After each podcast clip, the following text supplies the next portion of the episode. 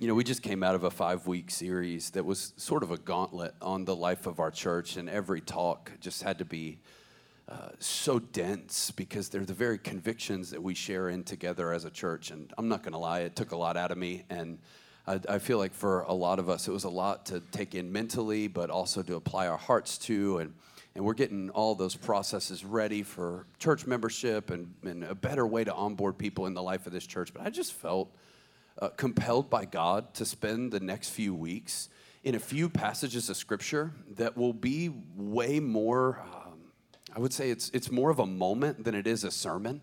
All I really want to do is tell you what God laid on my heart from a passage of scripture today and set up a moment between you and God. So, my goal is, is not to go long and not to offer the most loud, charismatic plea in the world for us to encounter more of God. I just want to set the table between you and God and then get out of the way. Does that sound good? You bring your Bible today, all of our locations.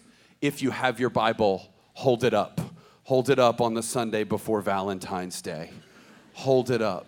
Y'all, I did the Bible drill at this church I was preaching at in Atlanta this week, and it was like a ministry for young adults, 20 somethings, almost all of them are single.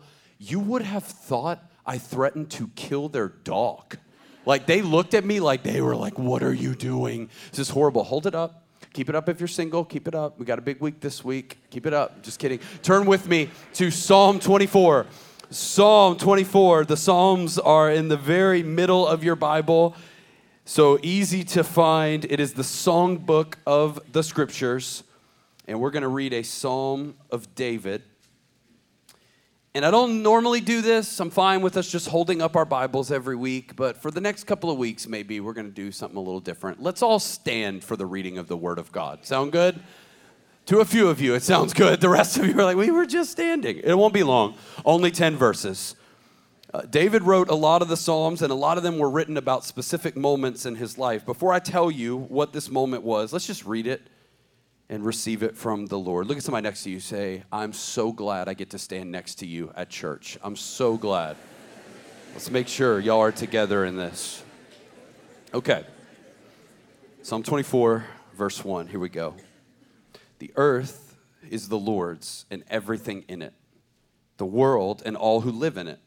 For he founded it on the seas and established it on the waters. Who may ascend the mountain of the Lord? Who may stand in his holy place? The one who has clean hands and a pure heart, who does not trust in an idol or swear by a false God. They will receive blessing from the Lord and vindication from God their Savior. Such is the generation of those who seek him, who seek your face, God of Jacob. Lift up your heads, you gates. Be lifted up, you ancient doors, that the King of glory may come in. Who is this King of glory? The Lord strong and mighty, the Lord mighty in battle. Lift up your heads, you gates. Lift them up, you ancient doors, that the King of glory may come in. Who is he, the King of glory? the Lord Almighty. He is the King of glory. You may be seated. The title of this mini message this morning, straight out of verse 3 of Psalm 24, is called Who May Ascend? Who May Ascend? Psalm 24 is the song David wrote for his triumphant entry into Jerusalem with the Ark of the Covenant of God. So, if you don't know anything about Old Testament history, there was this thing called the Ark of the Covenant that was carried on four poles. Think like golden relics and things from the days of Moses, things that would be considered holy and sacred to the people of God. But it wasn't like an idol built to their God, it was representative of the presence and blessing of God, Yahweh, over his people, Israel. And David had been waiting a long time for his crowning moment as king. In fact, there was a long gap between the moment David was anointed as king as a young boy. You know the story. Daniel pours oil on his head instead of his seven older brothers, and they despise him for it. But at a young age, this shepherd boy, a man after God's own heart, is raised up to be the future king of Israel. But there's a gap sometimes between the anointing of God and the appointing of God. And the appointing happens when David's authority is fully established. Well, guess what? That has finally happened by the time this psalm is written. And Psalm 24 was put together by David for the occasion of him entering into Jerusalem with the Ark of the Covenant of God for the first time as Israel's king, unrivaled. No more Saul, no more competition for the throne, no more overly paranoid king. Here comes the King of glory, King David. And David's so amazing that he just writes songs for moments in his life. David is that annoying guy who's like good at hunting and music and sports. He's like, there, there is no weakness with King David. Like, it, usually you get one or the other. Like, if you're musically talented, you usually look foolish trying to shoot a basketball. Or, or if you're like me, you're, you're good at shooting a basketball, but you look foolish on a camping trip. And it's like, it's like you get, you get some gifts over others. No, David got them all. He is that guy. And he's the guy who can actually pinpoint moments in his life that he writes songs over that the people of God are going to sing. And this is a song that is sung for his entry into Jerusalem. Let's read it with that context in mind. He starts it like this The earth is the Lord's and everything in it, the world and all who live in it, for he founded it on the seas and established it on the waters. What's he doing there? David is widening Israel's perspective beyond themselves to the whole world. See, those verses don't sound like a big deal to you because you have the whole Bible right in front of you. You're like, of course, the earth is the Lord's and everything in it. He made it all. It's on the first page. But at the time David reigned, our God, Yahweh, was thought of to be one God among many gods, little g. So when David says the earth is the Lord's, that's a widened, more grand perspective than what they're used to, because they're used to thinking, it, uh, thinking of it like this Israel is the Lord's and the people who live among this people group. But what David's doing is he's widening their perspective to see this God is bigger than you think he is. Our God is doing more than you think He is. And He's the one who founded the earth on the seas. Read Genesis 1. The Spirit of God was hovering over the waters. And so, a major theme of Psalm 24 is the glory of God and a grand perspective of who God is. And in light of that, He asks this question in verse 3, and this is where we're living Who may ascend the mountain of the Lord? Who may stand in his holy place? The one who has clean hands and a pure heart, who does not trust in an idol or swear by a false God. They will receive blessing from the Lord and vindication from God their Savior. Such is the generation of those who seek him, who seek your face, God of Jacob. And then there's this phrase, it might be a footnote in your Bible or it might be right there. It's this phrase that we've talked about before Selah. Selah is an obscure word a lot of competing definitions for what it actually means, but in its most simple form, it means stop.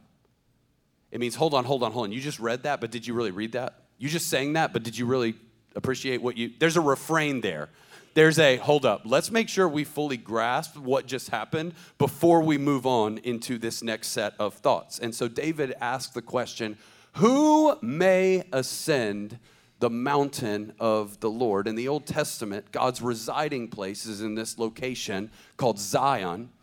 And it's not like a literal physical place, it's more so thought of as the spiritual resonance of the presence of God. David is asking the question who can go where God is?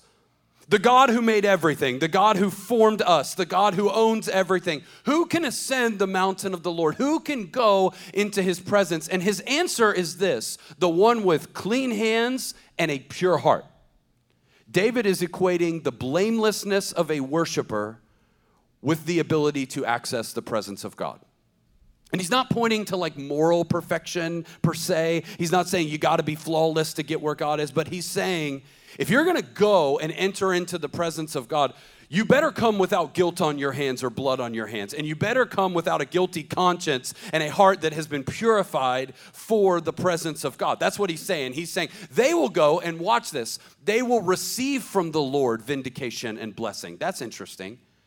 Because usually, if you're going into the presence of a God, you're going to give something. But apparently, when you get into the presence of this God, it's not you that gives him anything, it's you that receives from him. They will receive vindication and blessing. But anyone in this room and anyone watching through a screen right now who's reading into what I'm saying at all with some level of self awareness is not viewing Psalm 24 as the most happy, victorious song you've ever heard in your life. In fact, if you're anything like me, you're kind of panicking and going, okay, if this is what it takes to get where God is, I am in trouble. Because I'm the pastor of a church, and I can say if the qualifications to get in the presence of God are clean hands and a pure heart, I'm probably not going. And neither are you. Like, if you're just self aware to know your own spiritual poverty enough, you know when that question hits who may ascend, who may go where God is. If the qualifications are the cleanliness of how I've treated people and the purity of my thoughts and motives and intentions, who may ascend? Not me. Uh, maybe you and maybe you, maybe somebody else, but if we're just measuring this based on qualifications, you got to be feeling somewhat of attention in this Selah moment to go, okay, that's great that when they get there, they receive blessing and vindication, but who can go there if that's the requirement to actually get there? I got some blame on me, I got some impurity in me, I got some blood on my hands from the way I have treated people. There's a guilt that is intended for you to feel at this point in the song because we are about to get to the chorus. Watch this, verse 7. He wants you to feel that tension, and then he says, Lift up your heads, you gates. Be lifted up, you ancient doors, that the King of glory may come in. Who is this King of glory? The Lord strong and mighty, the Lord mighty in battle. Lift up your heads, you gates. Lift them up, you ancient doors, that the King of glory may come in. Who is he, this King of glory? The Lord Almighty. He is the King of glory. I studied the Psalms pretty briefly in seminary, took one class on, it was kind of an interesting class on, on Hebrew and Greek idioms and just ways to understand what the Bible was communicating without just translating it explicitly, but knowing, hey, these are things to look for as you're reading the scriptures and as you're learning more about the original languages. And one of the most helpful things I got from being instructed on the Psalms is when you're reading a psalm, you always want to look for repetition and rhythm. Because usually, where you see repetition and rhythm, you're finding the chorus of the song. And you're finding the author's intent in penning it. So you'll read this all throughout the Psalms when you're like, okay, he said that again and again and again. That's probably what he's trying to get across. And David is asking the same question repeatedly in this chorus and answering it the same way. The question is, who is the King of glory? And the answer is the Lord, strong and mighty, mighty in battle. And the purpose of acknowledging this is that we would lift up our heads and realize that worship for the King of glory is found when we take our eyes off of ourselves and put them on God. Now, everybody, look up here. If I lost you in that explanation about the psalm at all, I want you to see this because this is so cool if you will see it in context. David wrote this song for his entrance into Jerusalem with the Ark of the Covenant of God. That event is covered in 2 Samuel chapter 6. And if you take yourself there in the moment, you can see beneath the spiritual veneer of what we assume is happening in Psalm 24 and realize that this is a power statement for David. David is entering in as king of Israel, long awaited king, by the way. You read 1 Samuel and you find out that David has been the most famous man in Israel for decades. When he killed Goliath as a shepherd boy, there was a song that broke out among the Israelites that goes like this Saul has slain his thousands, but David his tens of thousands. These people were waiting for this man to become king. He's about 30 years old at the time. He's been on the run. There was a competition for the throne, but now he is established. And now this is his crowning moment before his people that are longing for him to be king. And when he writes a song for this moment, he writes a song that asks a question about himself. See, when you read this, you think it has to be about God. No, it doesn't. David can write a song that goes like this Who is this King of glory? David, son of Jesse. He is the King of glory. But Psalm 24 is the ultimate ricochet in all of the Bible. David's going, Who's the King of glory? Yahweh is the King of glory.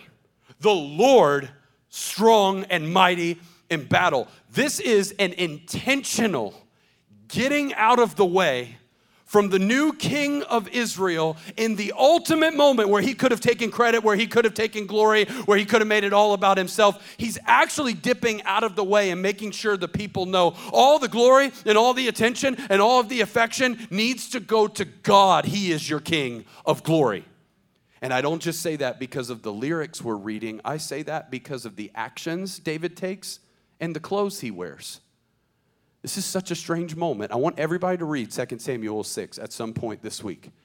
But David intentionally took off his king robes and put on the clothes of a priest. He put on what was called an ephod, and it would be the equivalent of derobing publicly. And what they did is they took the Ark of the Covenant of God, and every six steps on the way into Jerusalem, they stopped and sang this song along with other songs to worship God. And it says David danced before the Lord with all of his might. Six steps. Stop. Worship service again. Sing the song again. Sing it again. Who's the King of Glory again? Not me. You see what I'm wearing. You see what I'm doing.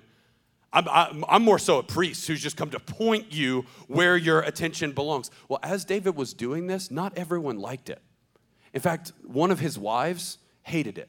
I'm not going to deal with the whole David had multiple wives thing. Gage is going to cover that next week. Um, he'll do a great job.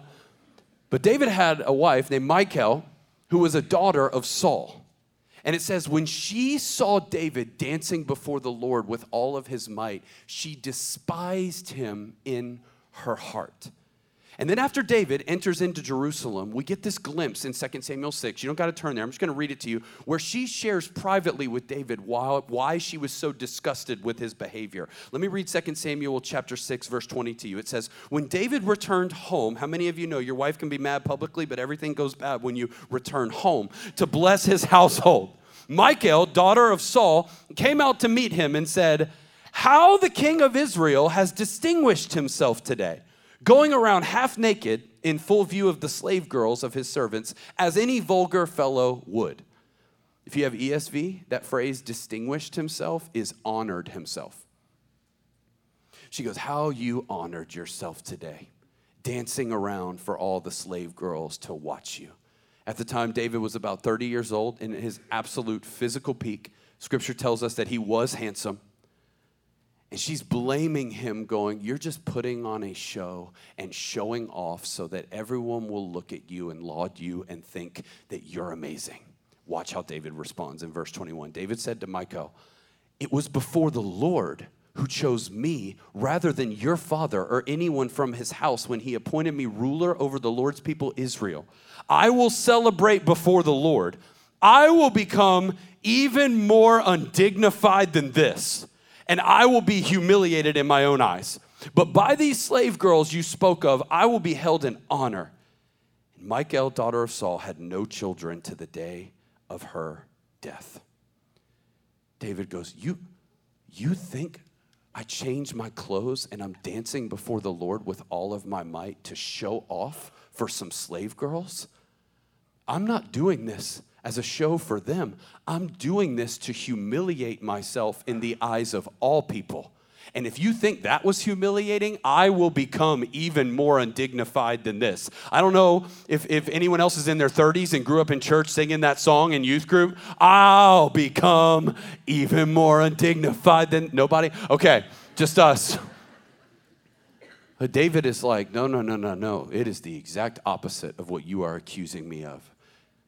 And to those slave girls who you think I was honoring myself in front of them, you, you, you think that was humiliating for me? No, I'll be honored in their eyes because now they know that they have a king who's accessible even to the lowest of the low in this kingdom. David is taking the attention off of himself and putting it squarely, wholly, and completely on God. Now, everybody look up here and do not miss this. What you are witnessing in Psalm 24 and 2 Samuel chapter 6 is a microcosm of a grand narrative in the scriptures. And the grand narrative is about the reciprocal relationship between humility and honor in the Bible.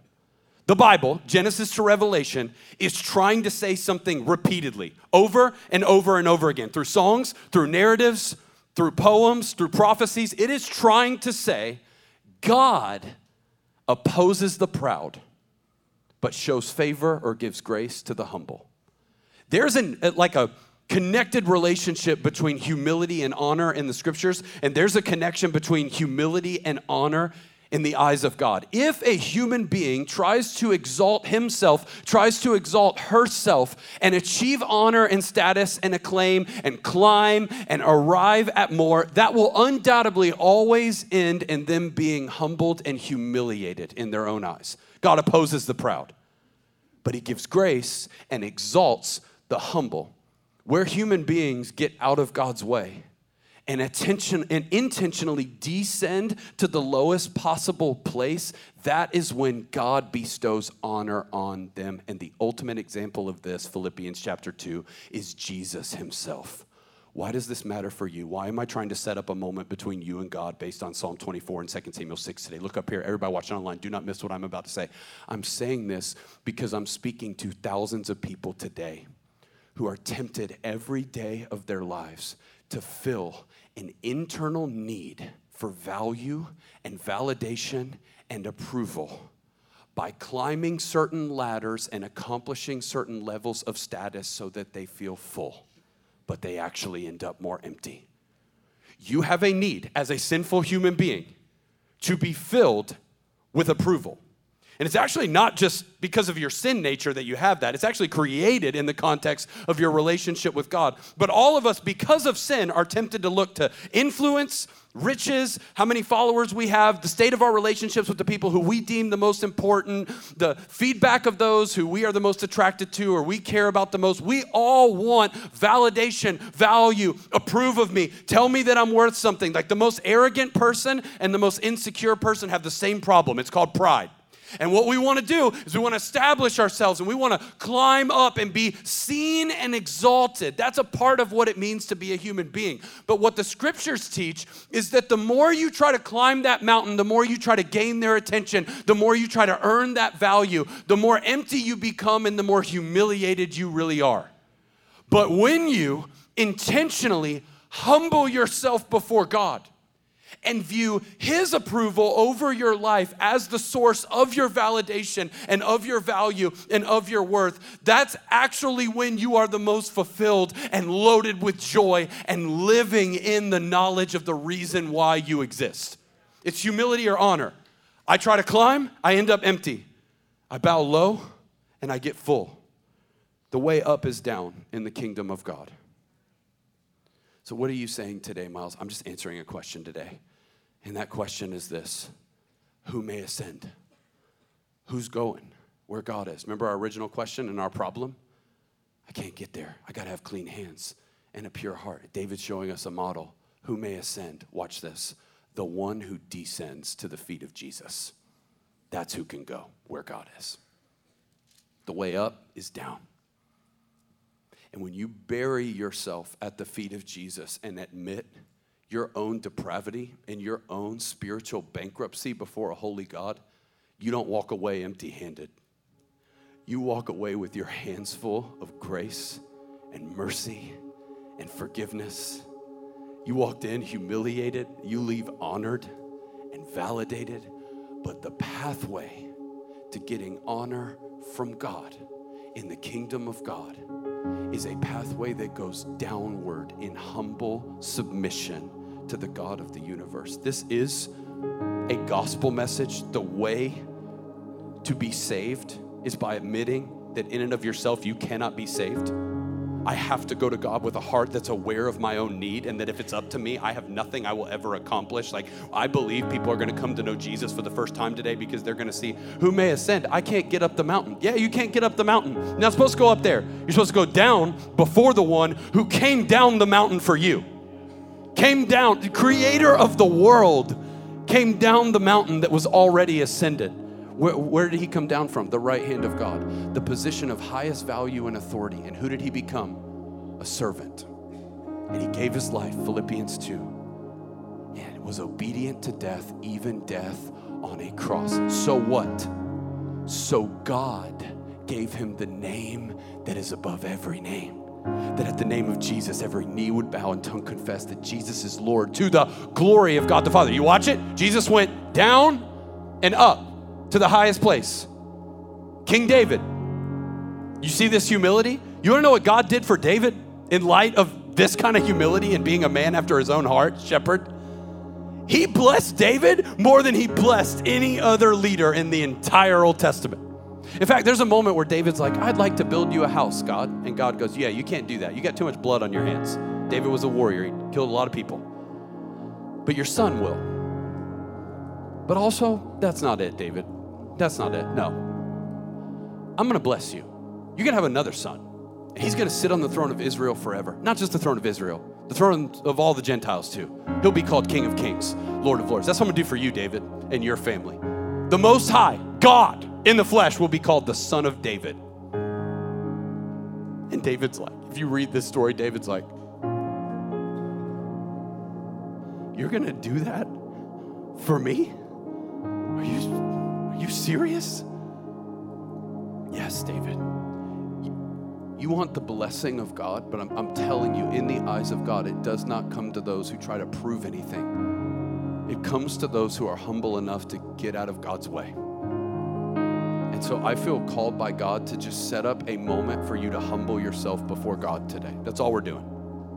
Whatever you got to do to humble yourself. If it's the confession of a sin, if it's the fact that there's been bitterness and tension in a relationship that you haven't brought to God at all, I don't know what it is, but I do know this. You can't leave here and work on your humility, y'all.